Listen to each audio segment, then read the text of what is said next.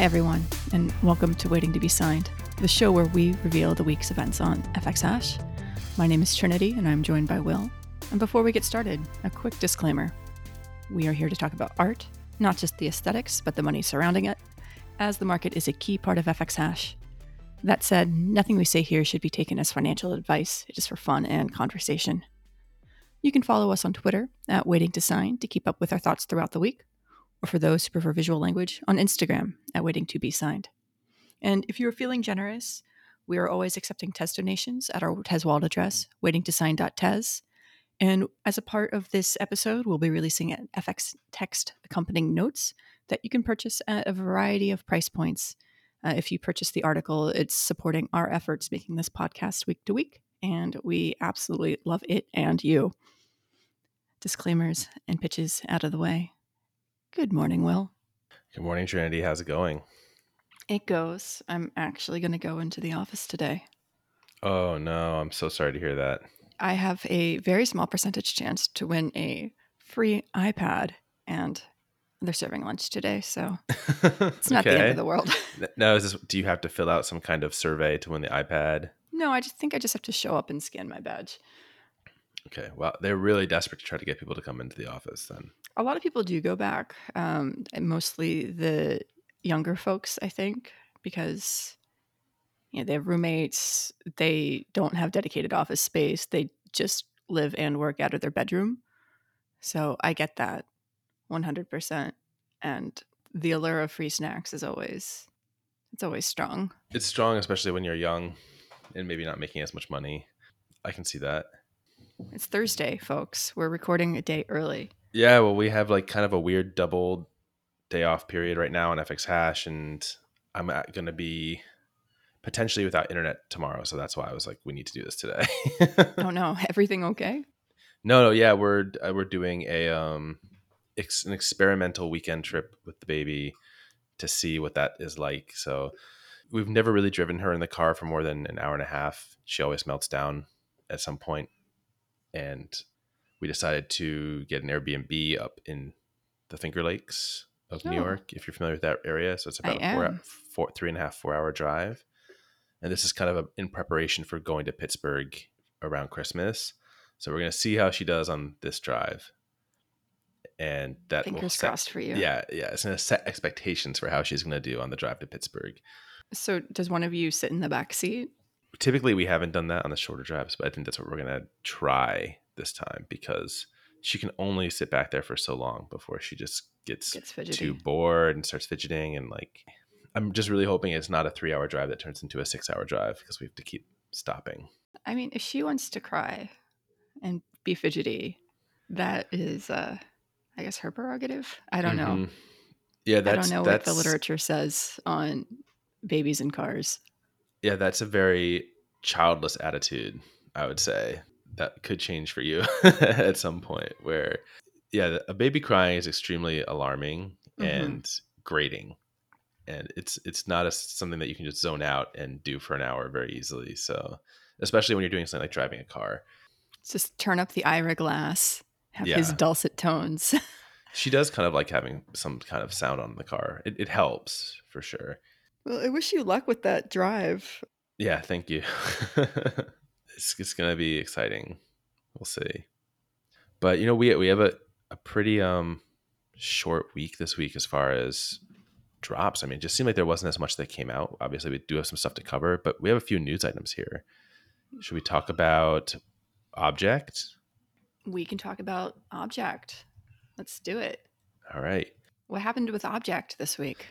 So, objkt has finally, not finally, like they've always listed FX hash stuff on the site, and it's been a way for you to maybe sometimes even get a lowball offer in on someone by bidding on a FX hash token over there and it's not very frequent, but it, it can happen. But they've now fully integrated the FX hash API, I guess, and backend into the way tokens are displayed and named, and just like a lot of things. Like before, you there was like two lumps of tokens. There's FX hash Genesis, and then the FX hash tokens proper since 1.0 came out. So it's a lot harder to search for specific FX hash projects. Now they have their own tags. It's a lot easier to find them. FX hash listings are now there too, so you can see the prices. So it's not just like objkt prices, but it, all that pricing data is over there as well.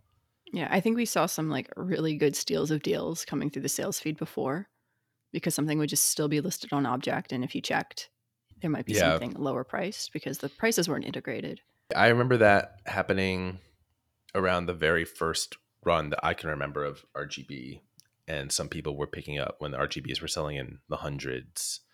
Some people were finding them for the five to 10 tez range still on objkt. And not that that was a very common thing, but that No, era but is now that loophole is gone, we'll never go back.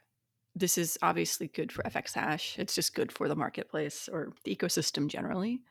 I think the number one thing is the fact that each FX Hash collection is now going to be separated out because now people can see not just the aggregate of, oh my gosh, FX Hash is the second best collection on all of Tezos, but it's now like, oh, the top five collections on all of Tezos include garden monoliths, dragons, this, that, and the other thing. And so it brings more aggregate attention to the platform and also the artists and the individual pieces of work, which is so cool. It'll account for volume on FX hash now when it aggregates like top sales and stuff, not just on objects. So that, that'll be interesting to see.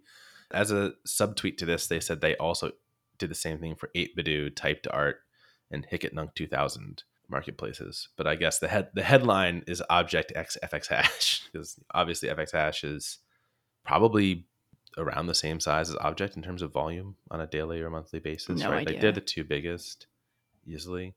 But I mean, it's great, right? Like one of the issues I've always had with some of the smaller platforms, and this is what was also great when they did the similar thing with Versum, right? Like a week or two ago.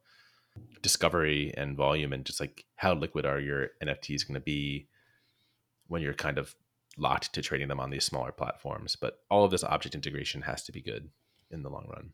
It seems like they've been building in a frenzied fury over the last weeks and months just to make all this happen because it feels like it's just wham, wham, bam, everything coming out at once. So I don't know if they hired more developers or if there's just been like a concerted effort to grow the ecosystem overall.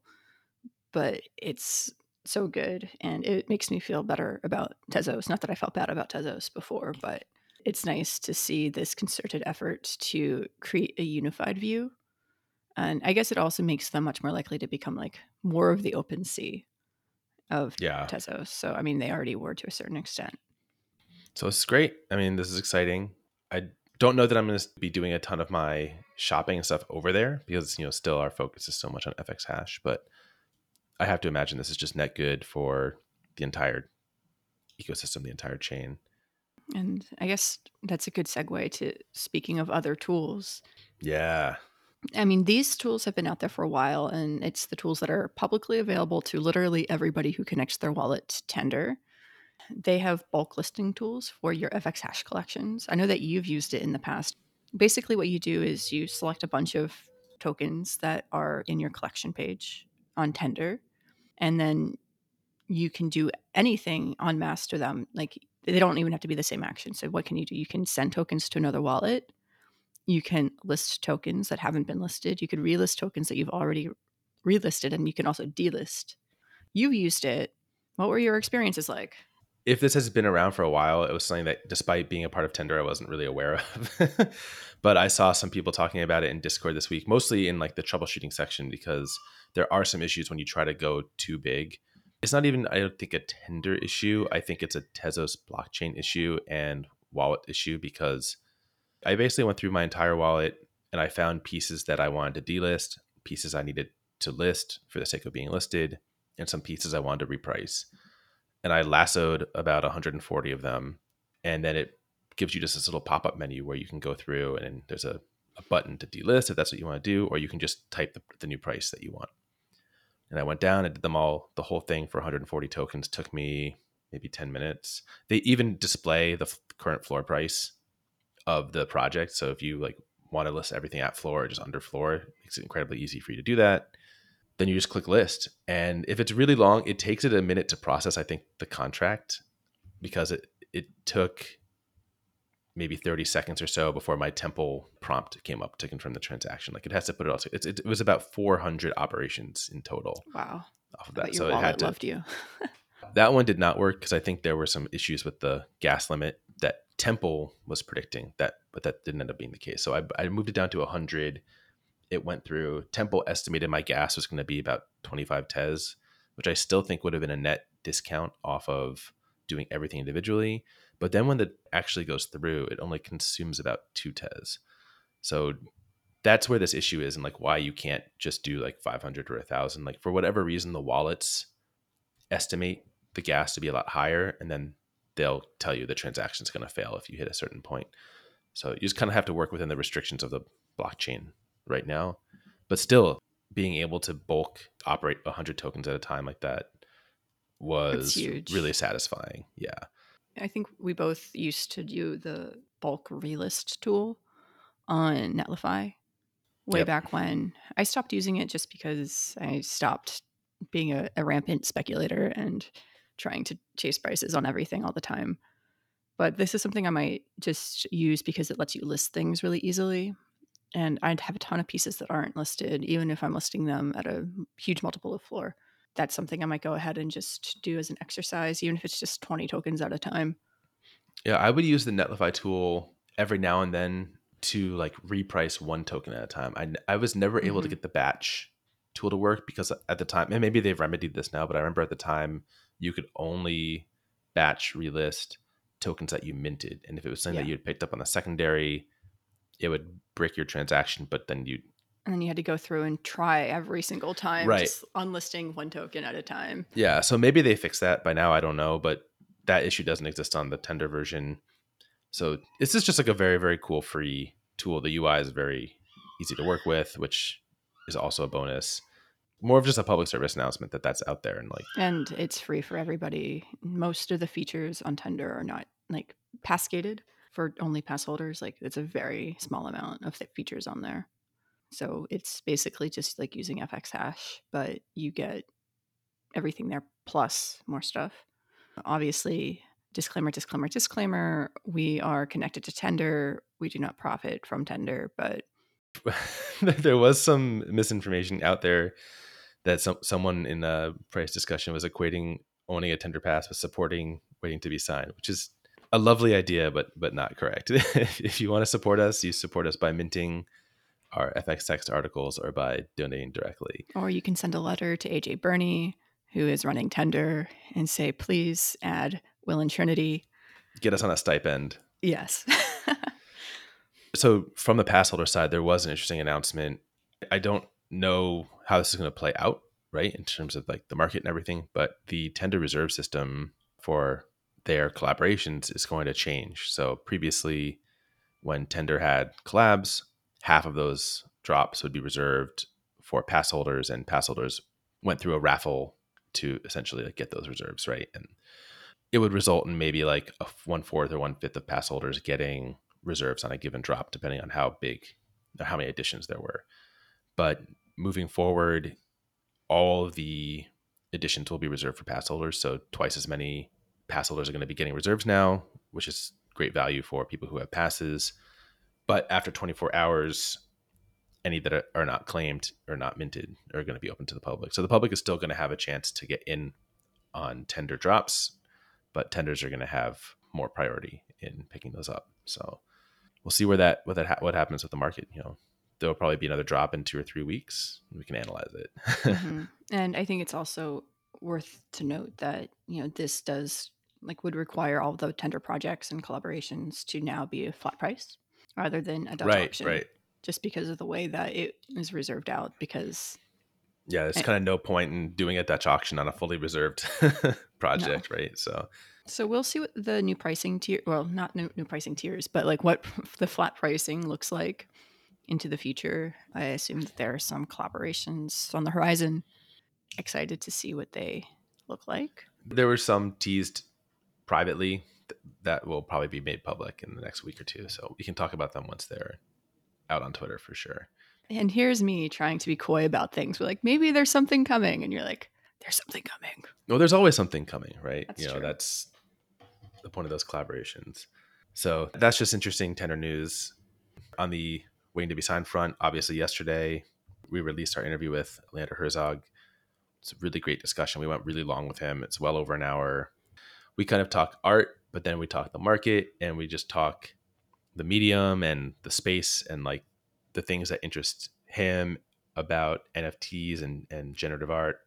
I thought it was a very, very kind of like different type of discussion than I guess we've had with artists before, where we've tended to just be more like, tell us about this drop, tell us about that drop. And yeah. this this one just kind of went like it kind of just exploded out into a bunch of different areas. It was as really you fun. said, we went off script a little bit. But... We went way off script, but it was cool. I mean, it was cool to hear his takes on why he designs his projects the way he does, and and just also get some insight into like things about you know clearly his, his experience has crossed over into the traditional art world a lot, and the way that he thinks about things and the people that he talks to, and like his ideas uh, around sat- saturating the market, right? And like the advice he's been given. So there's just a lot of interesting insight, I think, in that episode. So please go check it out if you haven't.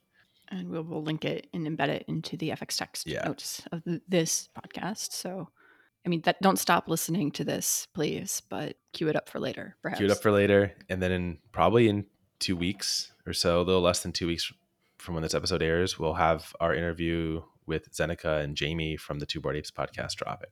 I started editing that yesterday, and that one we went pretty long too. We went well over an hour, so we'll see what Again. it ends down to. But you know, it, I think it's it's interesting because they're podcasters, we are podcasters. They are two people, we are two people. It's interesting. To, it's fun because we're talking about shared experiences to a certain extent, and you know, we have both come into I think the space through semi similar ways, obviously over different time horizons and FX Hash first art blocks. But it was interesting because we're both groups that in, enjoy the art, but we also enjoy the market. We both got in through gaming more or less, and like I'll say that the editing is going a lot smoother. It's uh, surprising. I expected it to be even harder with four people, but I think the fact that they have their own show and they're so used to talking, they're really concise and they're just like very, very good at getting their thoughts out. And no promises that it'll launch earlier than two weeks, but we'll, we'll see. it'll come out when it comes out. It's a very fun conversation. So should we swing over to the donations corner? Yeah, donations corner, real fast. Here we go. Some donations we got this week from Ryan Thompson. We got a Cerescope painting, two. From Nate Nolting, a mashed potatoes. From Jay Riley Key, How I Sometimes Feel, which was Lunarian's piece from the Blind Gallery. And from Pixelwank, an ostinato which is I think the second ostinato we have received from Pixelwank. So thank you. Amazing. You. It's a great project. And thank you everyone for your donations as always. All right, Trinity, favorites this week. I'm seeing some empty fields here from both of us. yes, there are no favorites for either of this either of us this week. I think I did not really mint much. The projects I wanted to mint, I was literally out of the house for or you know, Same. 40 minutes deep on a call. And that's okay. We don't need to mint every week. I feel like we minted a lot last week. The last two to three weeks have been busy. So, in a way, it's kind of nice to have a week where things are a little slower. But also, you know, when it comes to content, I prefer having more things to talk about. We don't even have a full top five this week. It's really more of a top four because there weren't really clear standouts, minus a couple. But I do think that it's it's worth stating that out of the projects that are in our top four for the last seven days, all four of them are in the top five for the week across all projects on FX Hash. The only one that came out higher was Dragons, which had an unexpected oh yeah fifteen thousand tez in volume. Yeah, which is crazy because I don't feel like I saw many of those go through the sales feed. It must have been uh, while we were sleeping. So the Europeans really loving Dragons yeah, there were some weird overnight sales, and same like we we saw some a Z, actually two Z's sold in the last week, which was really surprising. One or two hollows went. A big run on tender passes after the reserve mechanism changed. Right, there were quite a few sales yesterday, and then also like projects like Geode from Lars Wander started moving again. I don't know if that was off of an, annou- an announcement or something, um, or just because people are seeing his one of ones selling in the thousands and they're starting to pay attention to his other work. Yeah, I mean, Geode has a floor of 250 right now, which is absolutely bonkers. And then Gossamer still has a very modest 88 tez floor, mm-hmm. but a lot of people's favorite drop by him on the platform as yeah. well. It's one of those uh, projects where there's a really big difference between some of like the floor pieces and then the ones that are go up because there's a lot of variety. most people like the ones that are a little bit like richer or multicolored. At the floor, you tend to find just the green ones. Yeah. Well, let's see. So then, should we just start kind of at the top in terms of volume then, and talk about Zoom? Yeah, let's talk about that. And this was one that kind of came out in that weird liminal space between after we record and before it goes up. So before the episode posts, yeah, a, a classic Friday drop. Yeah. So yeah, Zoom for HWF, which I think stands for for Frank uh, Herbert Herbert, W. Franke, yeah, and by Kim Asendorf. It was a late addition to the tribute pieces here. We didn't have a ton of notice in this one. We had about a week's notice from Kim on Twitter, who tweeted some images of it on like a LED display panel or something, like kind of running, and got a lot of people really excited. Really small project, 128 editions, and a flat price of 56 tez. So I think when we talked about this last week, we thought it was going to be a big gas war. And uh, I mean, it was maybe a big gas war for the few that ended up being open. But the surprising thing about this was the amount of reserves that were given out through Twitter, which was pretty unexpected. Yeah, that was really unexpected. And it, I guess you saw it happen overnight, right? So this this came out on Saturday because I think what happened was we woke up, Mhm. we recorded with Zeneca and Jamie, and then r- literally right as soon as we were done, this drop opened up.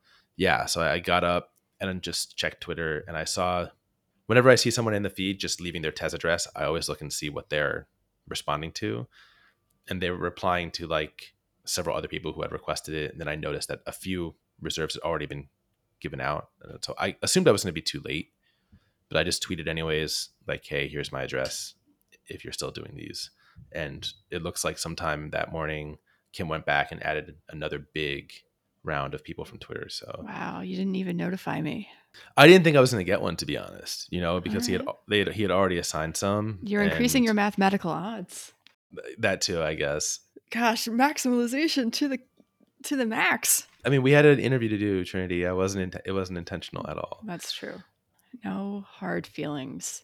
if anything, you know, turn your hard feelings towards the the mechanism of handing out the reserves. I mean, I know we're not a fan of the random solicitation on Twitter, right? It kind of punishes you for not being terminally online. But it's so interesting that somebody like Kim would be doing something via Twitter. I know that their last drop on Monogrid was one that was fully reserved as well for uh, for holders. Right, of the other monogrid project. Yeah, and so the reserves not necessarily new. So I guess in a in a way, this was a way of opening up the reserve mechanisms to the public. But it feels weird to have somebody of uh, Kim's status do that. If you're like a brand new artist who's just seeking to kind of promote your work and you know do some marketing and just getting tweets and retweets out there, then I understand why you might be doing a Twitter allow list uh, solicitation. But if you're Kim Asendorf, I don't. I, I guess I don't get it. Yeah, I mean, if we ever have him on the show, we can ask like what the idea was here, and maybe because it was a tribute piece, maybe people were saying like, "I'm gonna miss it. I really want to collect it." Maybe that factored in. Okay, but long story short, you got your reserve. I got my reserve. You minted it, I minted it. and do you do you love it? Do you still have it? I still have it. Yeah. Okay. I don't prefer mine as much as I prefer some of the others. I got a three layered piece that has a kind of a green and blue ish color palette. The features make it kind of hard to figure out where yours sits in the range because they're not really obvious the way they're the, the features are like saturation, speed, Mhm. color range, and stuff. The uh, levels is the only one that really makes a ton of sense. Yeah. So this is, I would say, as far as Kim's pieces go, this one, I think you need to know a lot more about computers and digital art and like the creation of it to kind of get what's going on here. Mhm. Where some of some of his other stuff, right, like um, transactions and reading a book, I think you can kind of just like open those up full screen and enjoy them as they do their dance. You can kind of figure out what's going on with those or what makes them cool. For this one, I think you m- might need a little bit more understanding of like code itself to get it because i don't know what do you think when you look at this do you get what's going on here necessarily Well, I mean, I don't know how much there is to get, which means that maybe I don't get what's going on, but I have number 44 opened up, which is one that has nine layers, which is the most number of layers that you can have. And each layer is displaying something different. And honestly, it's really cool and serene to observe just because they're moving at like different speeds. I would almost say that it's akin to laying on your back and watching a sunny day with lots of clouds in it because you can Mhm. see how the clouds at different elevations in the sky are moving faster or slower, just depending on whatever is happening in the atmosphere. And so I really get that sense from watching this in action because some layers are moving at the same or similar speeds. Some of them are just almost moving in a completely different direction altogether. And so you get this sense of extreme depth, I would say, or I get this sense of extreme depth. The key word in the very, very brief description is cinematic. And I think this one, you know, the way that you're describing it delivers on that. I'm not so sure about, let's see, which one is mine? You can take a look and you tell me if you feel it's cinematic. So number 57. It's much yeah, more yours minimal. is like very different because it's like almost like a solid color. You don't have any of like the, um, the templated patterns or spotty patterns in there. I think it would be cinematic if the movement speed were slower. right. Yeah, it is completely different feel from the others. What I'm curious about is some of the layers, not all layers. They have like the upside down building things. I think every single one has Okay. that layer. So this is about like zooming in on pixels and stuff. And the way I was kind of choosing to interpret this was there's that layer that has, like you said, these little buildings chopping down, and that every other layer was like a zoom in on one of those little buildings. I think that's kind of the self-referential nature of it. That that was my guess as to what those were, Oh. do- why those were there, and mine just happens to be zooming in on very monocolored pixels that are presented whereas like the one that you pointed out selected some that had more of that like texture right that is a very good call out and a careful reading of the project description. that's my guess Yeah. because again we're, we're only given two sentences of description of what's going on here so it very much is like leaving it up to the the viewer to put it all together Mm-hmm. I mean, I'll say I'm happy that I got one, especially given that. Well, I guess the floor is now down to 180, but Abosh in particular like went through and bought a ton of these, and for a while the price I think was much higher. You know, like with the Kim stuff, I'm not really looking to flip any of it short term. I think that's a smart move. Just gonna hold, yeah. A cool project, heavily collected by Abosh. Sad I didn't get one. You know, I, it is probably one of my favorite Kims to watch. I have to say Oh, that after having it open. It's less chaotic, right? Like, Yeah, it is more serene and like it is like cinema in a way. Like my brain isn't going into frenzied overload after watching it for 30 plus seconds, which sometimes it does on reading a book because I'm just like, whoa, like too many places to look. It's crazy. It's definitely much more of a casual experience. I'm looking at number 21, which is for sale relatively close to the floor. And this one is really nice because it's got a good range of colors in it, but it also has some grayscale at the bottom. And if the other one was more of like a, a day sky with clouds, this is more of a night sky with like stars and auroras and stuff. This one is really nice. Yeah, I love how the the um the animated lines almost between each of the layers. Interact and like, yeah. It just kind of elevates the piece in my mind. It just makes it feel more special. I wish I understood more about it. I wish we got maybe a paragraph instead of a sentence of description to kind of help the less code knowing of us to, f- to understand what's going on here. But at the end of the day, if it's just about looking at the output and how it feels, I guess that's not required.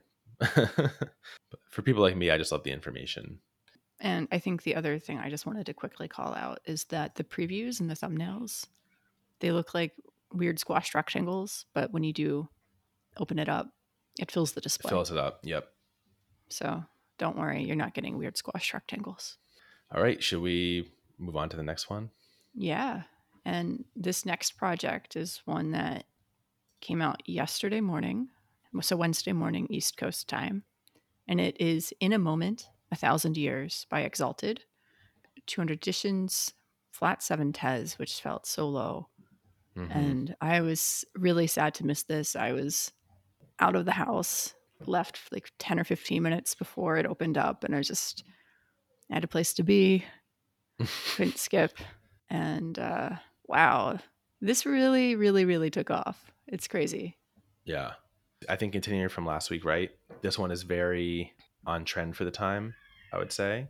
Distinctly different from some of the previous projects we've talked about, but the sliced and diced, colorful abstract, this is the one that delivered on that the most this week.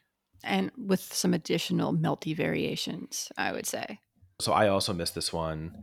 I can't remember what my excuse was, but my initial reaction to seeing it take off just made me think about how much I loved the Toa Minto piece that is still unminted. Right now, the floor on this is 50, and the Toa Minto you can mint for 32. Something like that, yeah.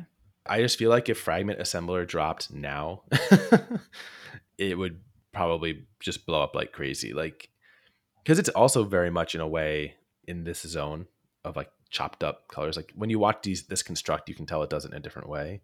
But man, I think everyone who's collecting these projects recently needs to go back and re-examine that one and check it out because I really, really, really like that piece, that piece a lot.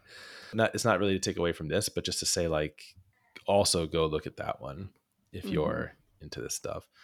This one has more of a, a, screen printed quality to it, right? Like this one has yeah. that.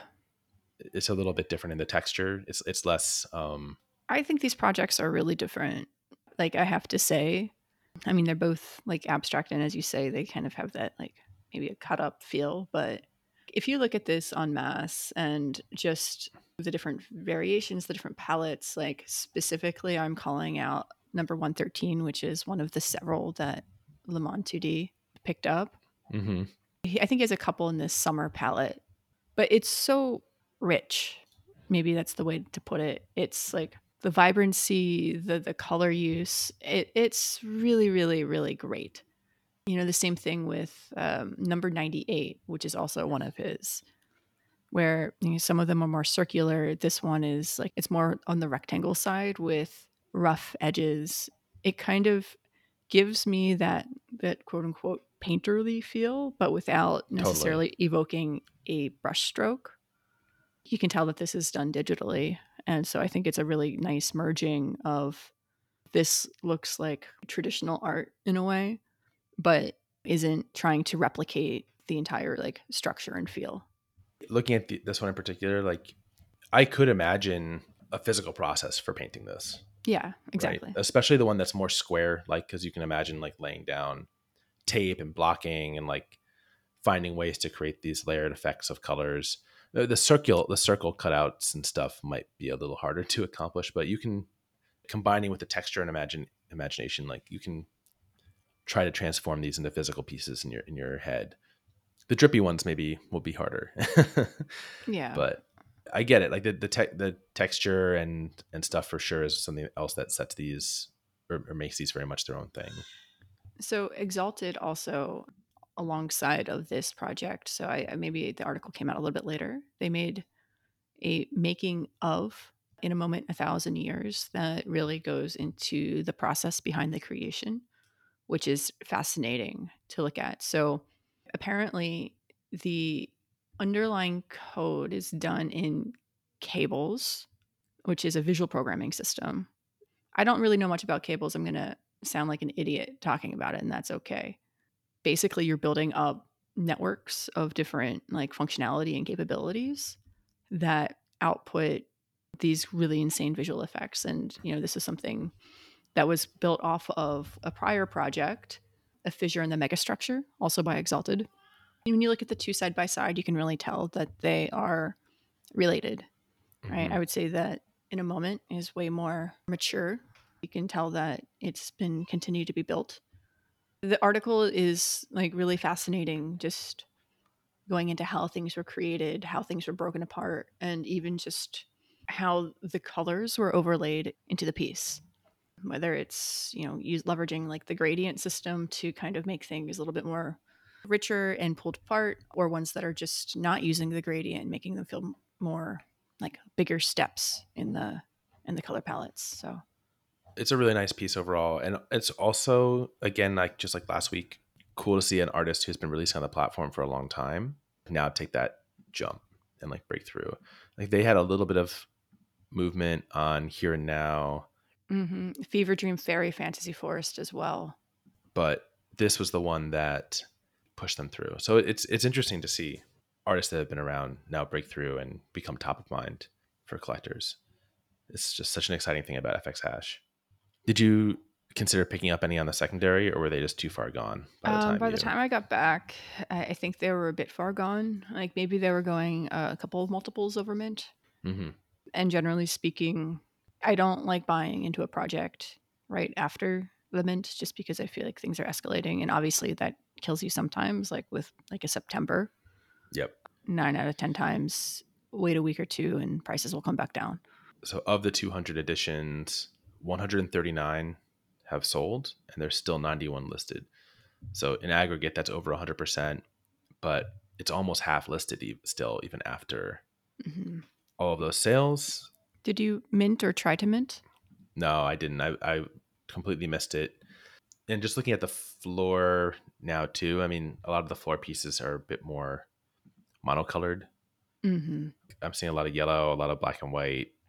If this is one where you want to get in, that there might be a fair shot at some of these maybe less desirable palettes undercutting. Yeah, like the floor of the summer palette right now is like 195, which Yeah. just kind of goes to show you, you know, how some of those differences. Summer palette, aka Mondrian palette. How would you uh, compare this to, you know, let's say, in my mind, this is most similar to something like September, right? Obviously, it's less of a watercolor feel.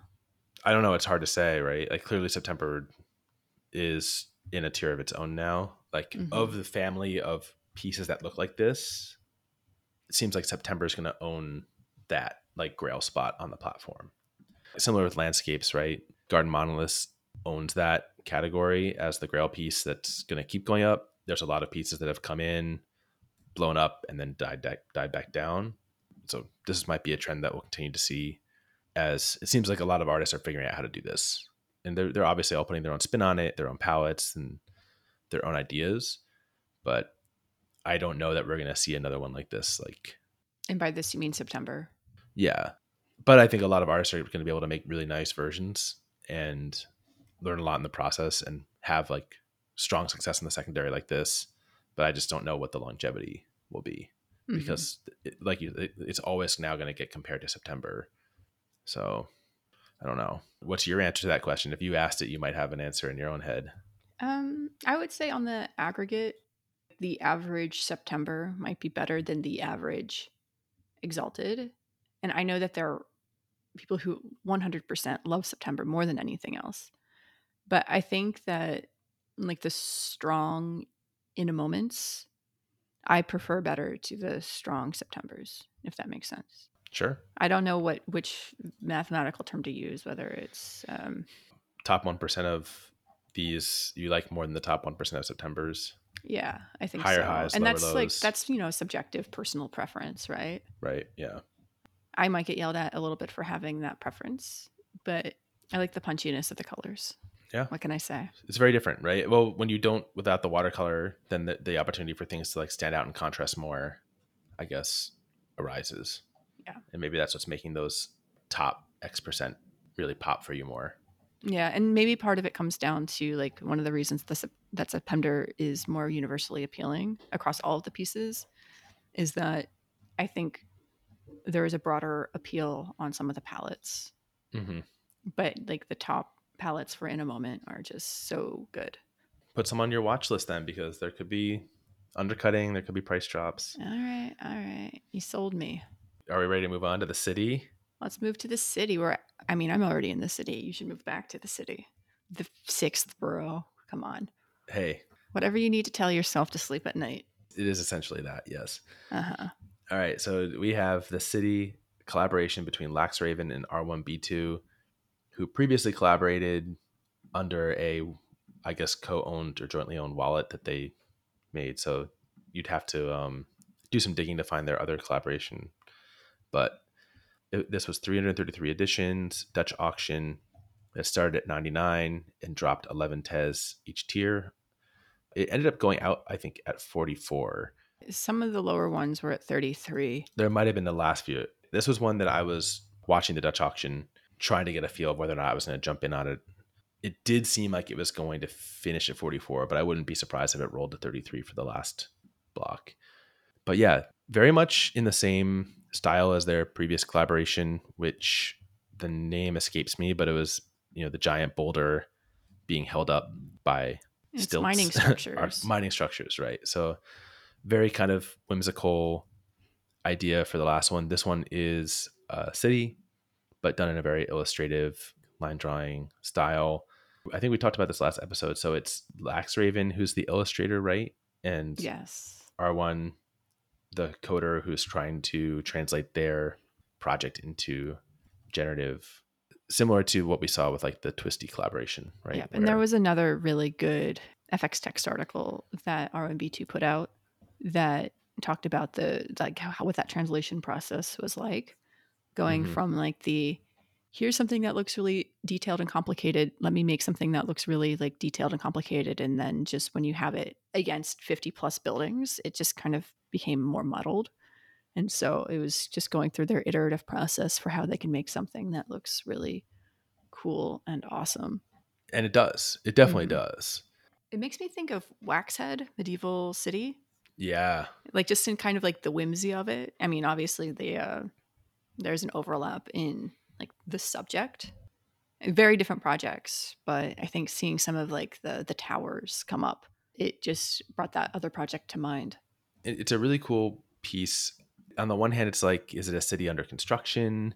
Is this just the natural like way the city looks? I, I think there's a lot of different ways you can read this piece and kind of try to find some narrative and story in it, which is always a bonus.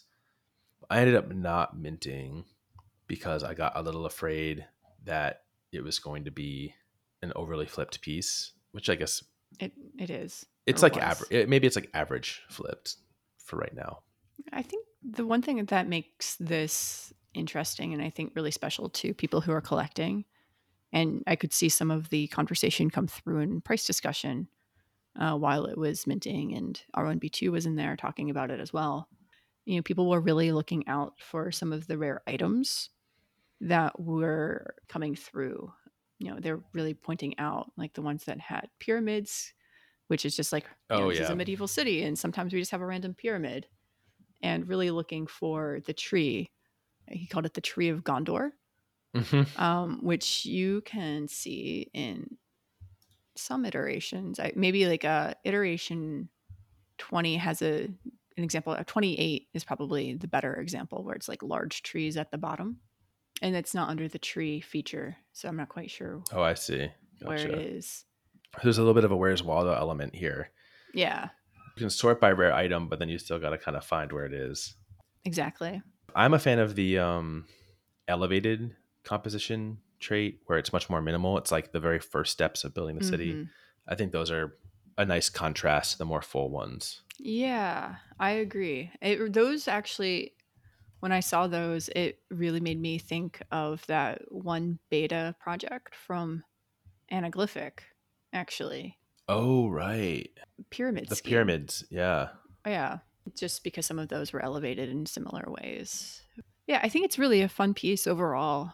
I didn't collect. I don't know if I'm going, if I plan on it per se. That's not like to denigrate the piece at all. It's, I'm not in a whimsical mood. I'm in the same spot. This was one I was watching primarily to see, to kind of gauge the level of interest in it and see if it might be one where I could mint and find a flipping opportunity myself. You know, obviously, I Mhm. think other people, maybe too many people, thought that on this one. But I don't think it's surprising to anyone who listens that this is not exactly like, it's just not really my taste, right? Mhm. Like current currently, you know, maybe my taste will swing back to the more skeuomorphic stuff like this in the future. But I certainly admire the work that went into it and a lot of the details, right? Like I didn't I didn't even notice this this rare item thing. I think it's it's it's really cool because they a lot of rare traits are like just so obvious and stark hmm in projects like this. And so to have these rare traits that are like you actually have to kind of find, I think is a is a really interesting execution. I like there, that there's a cheeky monolith feature, which just looks like monolith, the project. Oh, really? I'm looking. I'm looking at one right now that has obelisk, and I'm trying to find the obelisk in the picture here. It's not very obvious. It's that's pretty cool. Oh, I think I found it. There we go. Where's Waldo? Circle it with a pen. Uh, yeah, and you know, I, there are other um, parts of this that are fun, like um, the blue inverted ink paper color is just it, it's just a nice uh, refresher, and then some of the washes that can go on it. I think specifically the red one, which kind of has like a gradation of depth of red going um, from the top to the bottom. It's obviously different and nice. What was it? About five months since mining structures. It's been a long time. It must have been beta because it was before the collaboration contract. Um, January. Between the two, I like the city more than mining structures. I think it's a great evolution on mm-hmm. their collaboration. All right. You want to do number four, the last of our top projects for the week? The last project that we're going to talk about this week is uh, Enfantine 1 Small Talk by (rat)chitect. It's uh, 171 editions, seven and a half tez. It is sound based. It's not generative sound. Not all pro- not all uh, editions have sound in it. Oh, really? I thought you just like double clicked as it animated and you mm always got sound. Sound is not on for all of them. And it's based off of a series of piano pieces by Erik Satie, which was based around the idea of getting children used to music and how music works. And so they're supposed to be like really basic and easy to learn. And you can hear that if you double click to play the sound, which you can do before it finishes animating or rendering. I also missed this mint. I was excited for it. I had it saved on the calendar and then just the whole work thing, it just really makes minting hard. Good lord. Yeah, it, it is uh this was one that I had on my radar for sure and unfortunately had to miss and fail on my part. I did not expect it to blow up in the way that it did. Mm-hmm. I thought this was one that I could come back to and probably mint casually later or maybe pick up affordably on the secondary. The music not being generative was a little bit of a bummer for me, but not a deal breaker, right? Like, mm-hmm. I think I could still find a place in the sound gallery. And the visuals were very pleasing. Like I liked the amount of attention that went into creating a lot of the textures here to make it feel very hand drawn. But I guess I just, for whatever reason, thought that maybe the combination of the animation and the sound that would it would kind of like suppress the interest in this piece. Okay. You know, I think the thumbnails, I guess, were appealing enough, and people really liked the final product, right? And some of them, especially, like are really stunning. I even saw some comparisons to Contrapuntos.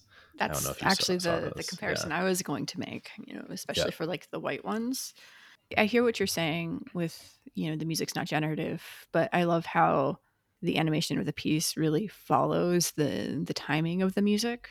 That's nice. That's cool. it, it is really nice. Architect also created a really good FX text article that goes into the description of how they made this, focusing primarily on the brush strokes and, you know, even just showing some good solid P5JS code for us you know noobs out there to, how to get that effect yeah how to get that effect. And it's also interesting to note that you know this is considered a flow field project.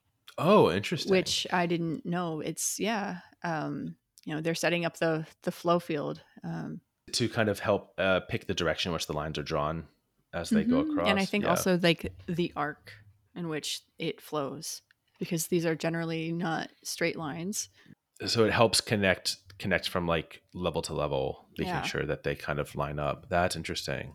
That's a creative use of a flow field for sure. Yeah. We love to see it. It's not just another Fidenza. We could just say that this is Fidenza. This is Fidenza 2.0. Yeah, this time with sound. There is so much variety when looking at this particular piece and the way that it's, you know, the different ones are constructed and, you know, the thin lines, the thick lines, how connected are they? like yep. the ones that are like super messy i guess it's the bugged trait it's just really fun it almost looks like one of those um, downtown uh, iskras and unsurprisingly lamond has picked up some really unique iterations out of the group here mm-hmm. you know number 117 being really maximal like just looking at it in the grid it really stands out and then just above it 107 for being so sparse and minimal there are some um, really interesting variations in here that probably could have gone past the 171 I would say. Yeah. Like just looking at some of those outlier pieces, I bet there could have been a way to bring it up and play with it fur further. But perhaps like maybe the music element of it, or maybe the fact that this is just Enfants one. Maybe there'll be a two or a three coming off of this. Yeah. In a sense, many of the projects that heavily leverage features, I feel that there is a limit to how many they can go before you start to see a lot of repetition uh, versus ones that are just purely like, here's a complex mathematical algorithm, go for it. Right. I can see this also being able to go forward if the music element had been slightly more like generative and you know you can add syncopation and it changes the way it does stuff.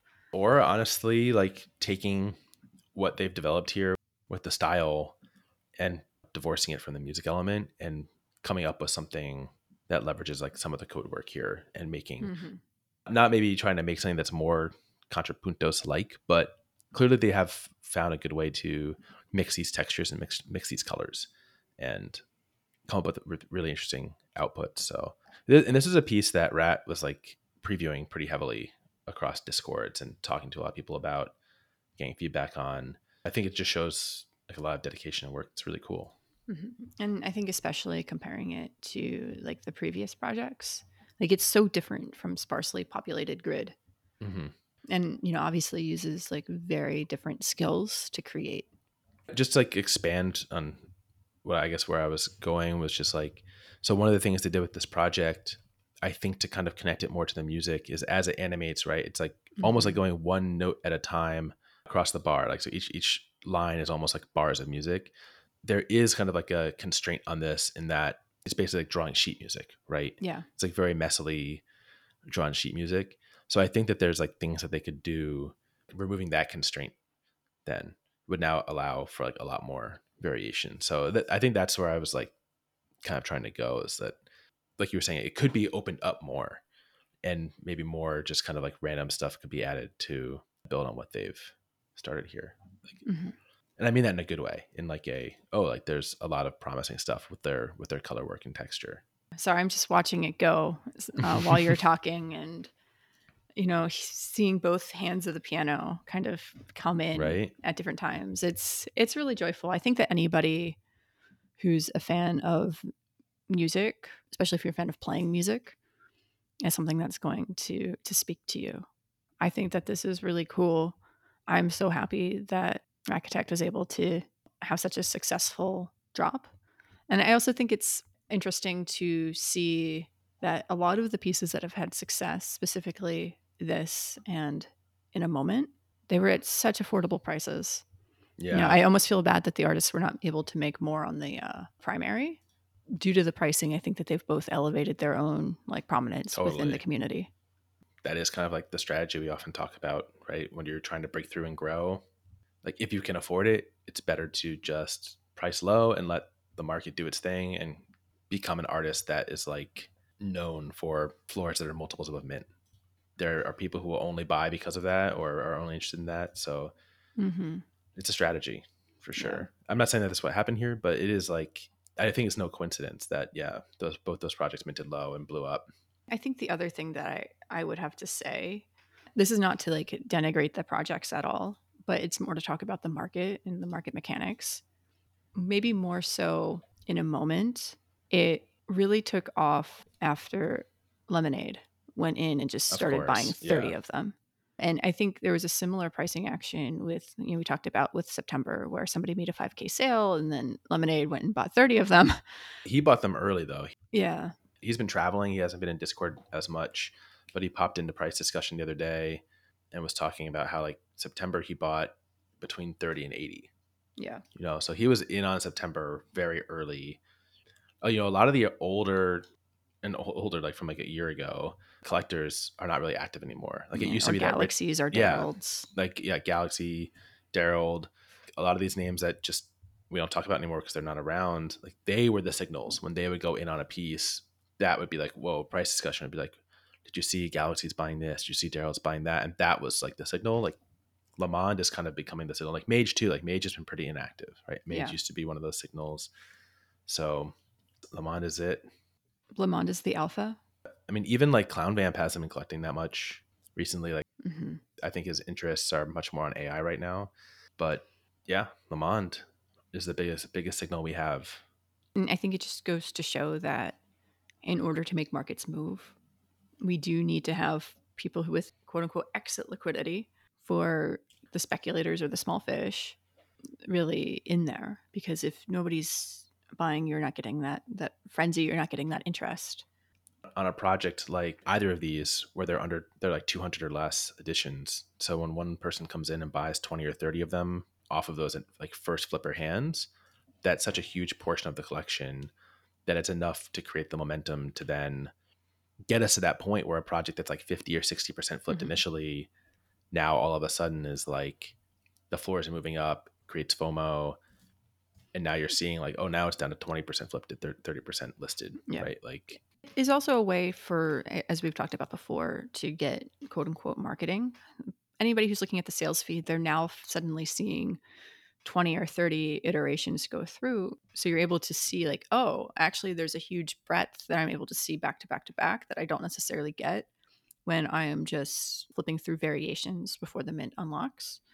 It also just shows belief. It's like oh if this other person thinks that this looks really cool i'm going to take another a deeper look at it Yep. and like oh shit this actually looks really cool maybe there's something i missed I feel like this is also a good transition to shout outs, right? Because there was another one that Lamond went into mm-hmm. somewhat heavily this week. Not enough to put it into the top X of uh, volume, but you know, shout out to hrunz for another big drop. yeah They're another like kind of semi new artist of the platform that's increasingly breaking through with each of their releases. And they put out Improvisation One this week, another one that was under 200 editions, right? So 192 editions.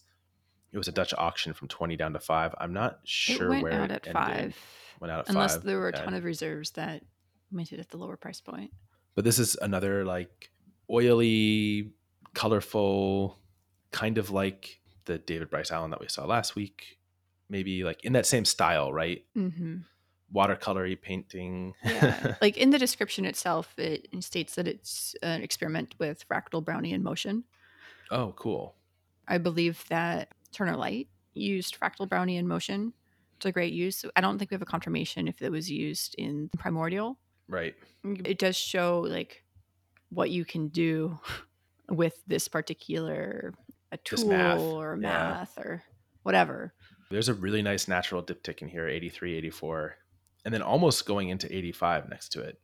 But 83, 84 connect up really nicely. The, I guess the connection here was that this was another one that Lamont went in heavy on and helped to kind of push it push it up for sure. I mean, it still has a really accessible floor of 14, you know, which I think when it first started trading, it was trading around seven. I think that this one was pretty heavily speculated on. I mean, it's 102 have been sold already. It is, 61 yeah. listed. Basically, 100% flipped almost. High sale of 49.99, I assume from Lamond. yeah, I would guess. It'll be interesting to see if, um, as more of these projects come out, if there becomes fatigue over time, or if it's something um, it's it's great to look at. We love to see it. I, we will continue to buy from a community perspective. I mean, I think I'll, I'll go back to the when you asked me about how does um, you know, comparing some of these to September. I mean, not this one, I guess, but this is also like maybe you would compare it to Turner Light, and I think for a lot of these abstract pieces where they're using similar methods and s- similar color styles or things like that, like I think there's always going to be like, I mean, landscapes being the easiest comparison. I think there's always going to be people trying to chase the grail worthiness of maybe a potential new project, but it's obviously very hard for new projects to really catch up to the established ones. I think a lot of people will buy them and make out make make really nice galleries and enjoy the art, but I don't know that on the floor side we're going to see a lot of other pieces break through that are in these same styles. No, I, I would say unless something you know, really spectacular and super special and does something unique, or if it's something by a very flippable artist. Right, like a big artist Yeah. that comes in with with a nice spin on the style, something like that. Yeah. Moving on with shout outs, I want to call out Magmatic by Ella, which is probably a name you don't know if you're listening to the podcast or on FX Hash that much. It's um, a 200 edition project that was three tez, and it's Ella's lucky 13th project on FX Hash. All right. The first one coming out back in February. And I think this um, was a bit of a breakthrough of sorts. You know, it minted out, not like super fast, but over the course of a day or so. And it generated a lot of interest and conversation, uh, at least to an extent within the tender Discord, perhaps a little bit in price discussion. Not not entirely sure, but it's an interactive abstract piece where by itself it looks like fields of color Mhm. um, that are kind of merging and converging on itself. But when you run it, it's actually made up of different colored cells, and you can tap the piece or click on it or hold down to kind of create waves of motion. So you're basically creating a ripple effect that then kind of impacts the rest of the piece. And so you're able to really go through and make your own little colorful pond of sorts. Nice. It's not working for me right now, and I don't want to brick the recording, but I'll, I'll check it out when we're done. Yeah. So I, I I love seeing when, you know, artists, you know, they just have been pretty innocuous on the platform so far and they do something that generates interest that people talk about. And it's like that word of mouth within the community that is really beautiful to see. Lamont just swept art for walls and public spaces. I saw that. Rip ever getting one. including the uh, low price token that like didn't have a thumbnail. I guess just on the idea that maybe it'll have a thumbnail someday. Yeah. What's the floor now? There's still some in the 700s, but wow, not very many left. 16. Let's move on to the last shout out then, which is Indistinct Places by pxlshrd. We've been talking about pxlshrd a little bit over the last few episodes for some of the work that they've put out. And this is one I suspect that they were working on for a while, given the level of detail in it and also the sound component. Like I've talked to them a little bit in DMs and they work at, in audio engineering and sound or, or music. So definitely a passion of theirs and really cool to see it come together in this piece. It was 121 editions for 15 tez flat, minted out, and it's had some pretty good secondary action as well. Like uh, Zanken actually just picked up a green one in the in the feed as we were talking. You know, kind of reminds me of reconnaissance in a way, or Mhm. some um, you know like a, a mountain view maybe that comes with this very very cool soundscape as well. Yeah. Is it generative soundscape? It is algorithmic audio. Yeah, and I, so I'm assuming that each one is unique. I need to explore deeper. I missed minting this one, but it's definitely one that I'm going to be watching. Like actually, like the floor is actually very close to mint right now, so 16, Yeah. 75. I think this is definitely one for the sound gallery. Um, Definitely one if you look at the gallery. features, you know, you can there are different styles of audio, different tempos and and things. So Cool. Um, when it comes to the composition, I'm not entirely sure if it's fully algorithmic, but you can definitely hear different tempos. Oscillation is one of the traits, so I'll just like play with some of these traits and and listen to them and see if. But I would assume that each one is is unique. That that would be my guess, just knowing the artist. So very cool project by them, and someone to like go through their catalog and check out like some projects that are still really interesting, open for mint, like Block It In, Acid Memory, Mhm. Forever Dolphin Love. Just a lot of really cool, diverse stuff that they put out even since Breeding Grounds, which was their big kind of breakthrough piece in the more recent era. Before that, I think it was um, Sketches of the Departure was the first And one I remember. from inhabitable from habitable zones. Yep. So they've been around since beta, just doing a lot of cool stuff. Once we're done, I'll probably go through and listen to some of these and pick one up. I think that does it for shoutouts. What a short week. Wow. But to be fair, we are recording on Thursday, so there are some things in the feed that might surprise us. Maybe. I mean, it's But also just a a, ton in the weird feed right short week. Yeah, because today is, an, is a closed day. Yesterday was a closed day. And I don't know, maybe that's part of what it is, is that the the way the schedule is right now, we're having these multiple closed days in the middle of the week. Looking in the feed, I'm not really seeing anything that I would expect that we would have like covered if we recorded tomorrow or even Saturday. We do have things we're looking forward to though that aren't in the feed. There are a couple from Discord and one from Tit- Twitter. Um, Yeah. Is there anyone that you're looking forward to the most? And I gotta say, I'm looking forward to the most what Totamashi tweeted this week. they haven't released anything since cuts and as far as i can tell everything they've even released off platform have been like curated variations of cuts Yeah. been doing more with that algorithm there's a project here that they're kind of teasing called mind stones Looks amazing. really looks cool it's kind of like fragments of a wave ish but very very different it actually kind of reminded me i put a note here if you remember way back when we had our episode as beta was ending Mm, mhm. and we had like our Mintapalooza, like go check out these projects before the big burn. One of the ones I shouted out was Celestial by Code RGB. I mean, Celestial is very very different, but like there's something about the way it's drawn and like the color and like the the kind of chalky nature of what Totamashi is previewing here. I mean, I think Totamashi's is more embellished, like just off of this one image, but that was like the first thing I thought of was going back to this beta token that I really really liked. hmm And just like seeing like the um the geometry and the, the triangles essentially that are Yeah. constructing Yeah. constructing like the, the kind of the 3D view. Yeah. When I first saw this, I said, I will mint as many as there are blocks I can mint in. I'm in that camp right now for sure. I Yeah. mean, the the tweet unfortunately kind of sounds like they are iffy on whether or not it's even something that they're going to pursue, but they got a lot of positive feedback and I'm very excited for another Totamashi drop. Yeah. I mean, I think this is one of the ones where maybe it's just getting to the point where every algorithm or every output looks fantastic. But this one that they showed looks definitely fantastic. Yeah. So maybe it's just getting to consistently good outputs or, you know, wider variation. I would love another fxhash drop from them. Yeah. looks so cool. The other two things that we're looking forward to um, came via the work in progress channel and the fxhash Discord. I think the first one that came up was uh, PixelLink, who has done a number of delightful projects, huge supporter of us through just tons of different token donations and so on. So, huge fan of PixelLink. But the project that they're teasing, it looks like something. I have to say, it's It's very on meta. Yep, It- it's well, but they're they're, they're mixed. Some like- circles. like of the three images they put in a row the bottommost one has like big september or like anti-cyclone vibes to it but then the Mhm.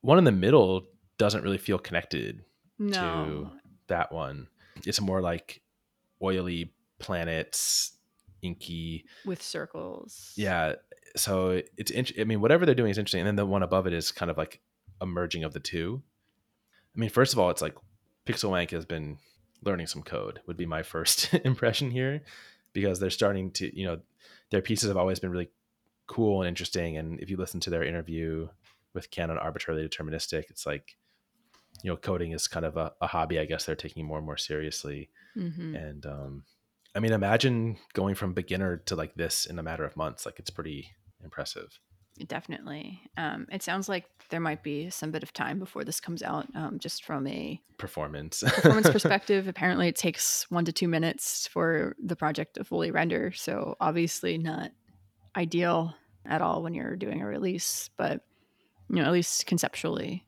it's Yeah. it's there. It's you know maybe pulling in something like shaders, for example, just to. I don't know if you can just quote unquote. i don't know in if you can something just like pull shaders. shaders yeah i think you have to do quite a bit of prep work to do that Learn shaders. right completely learn shaders and then redesign your entire project around it At least the concept is there, and it looks badass. and clearly other artists have been able to execute that style without shaders and get it performative enough to release and so it's probably just a matter of them optimizing and, and figuring out how to rein in some of the processes that could be slowing it down. The other one that you noted here is from volatile moods who started teasing this project this this next one on twitter but yeah they dropped some in the work in progress zone and said it might be coming out pretty soon right? Hopefully, you'll embed these in the notes, but they're a really nice evolution and extension of what they started, with rough cuts. yeah, with Rough Cuts, Mhm. which was a project that actually came up in our interview with uh, Zeneca and Jamie. the little preview for that one that drops. you know, based off the works in progress, I would say it's like a really nice evolution and kind of pushing forward with what was done with rough cuts in like a really good way.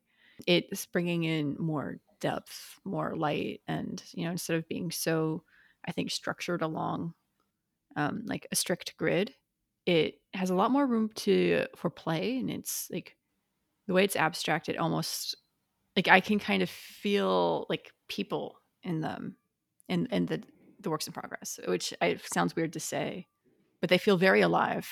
Definitely, and I think there's also like way more refinement in the texture of the paint here.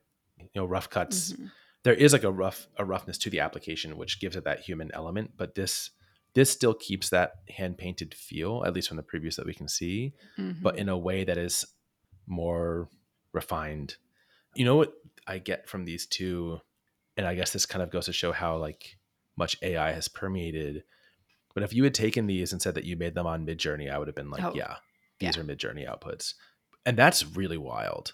If Volatile Moods has kind of come up with a way to render like such convincing abstract pieces that you thought that they might have been put together by AI, it's really exciting. I want to see more. Obviously, we're only seeing these two here and the one that they put out, I think, a month or two ago on Twitter. But this would be another where it's just like just every block I'm going to be trying to mint them. I'm I'm going to be very curious with the pricing on this. Yeah, I think for me it will dip, it'll be dependent on uh, pricing, just because there's obviously a level of risk if you're trying to sell a few in order yeah. to cover. For as amazing as Rough Cuts is, it's under mint. It was a 48 testament. The floor is down to 29. I mean, I thought that piece was fantastic. I still do. Mm-hmm. And market has not been able to support it. I think it just becomes harder to support floors as there are more and more projects on the platform. You know, not that there's anything bad with it, but we're coming up on 21,000 projects and our collective memory cannot support so many things. Like they're the projects that are going to be really big. Like um, I was just looking at Marketplace and, you know, a couple of Solaces have just been listed. But a lot of these projects you really only think of when you're like, oh, yeah, that hit the sales feed. And so I, I think it's just going to be difficult over time from a speculator perspective, it's really going to be critical to try to sell in the moments after the mint for the most part, except for the ones that blow up and you regret selling early, like you with September. Yeah, we'll see. You know, the infinite art is always happening, right? Yeah. Hey, keeps it interesting. Well, what do you think? Should we wrap the episode? I think we should wrap. All right. Well, I'm going to get ready for my car trip, get everything packed up and start planning. Enjoy your trip into the office, Trinity. I'm actually debating maybe I'll just skip going to the office. No, no, you got the iPad equity. You got to go in. Yeah, I have like a 5% chance of getting an iPad. That's worth. That's Is pretty it? worth. Okay. Yeah. You're going to want that iPad eventually. Trust me. okay. Well, thanks everyone again for listening. As always, thank you for your donations and support. Check out the fxtext article. We'll be back again next week as always later.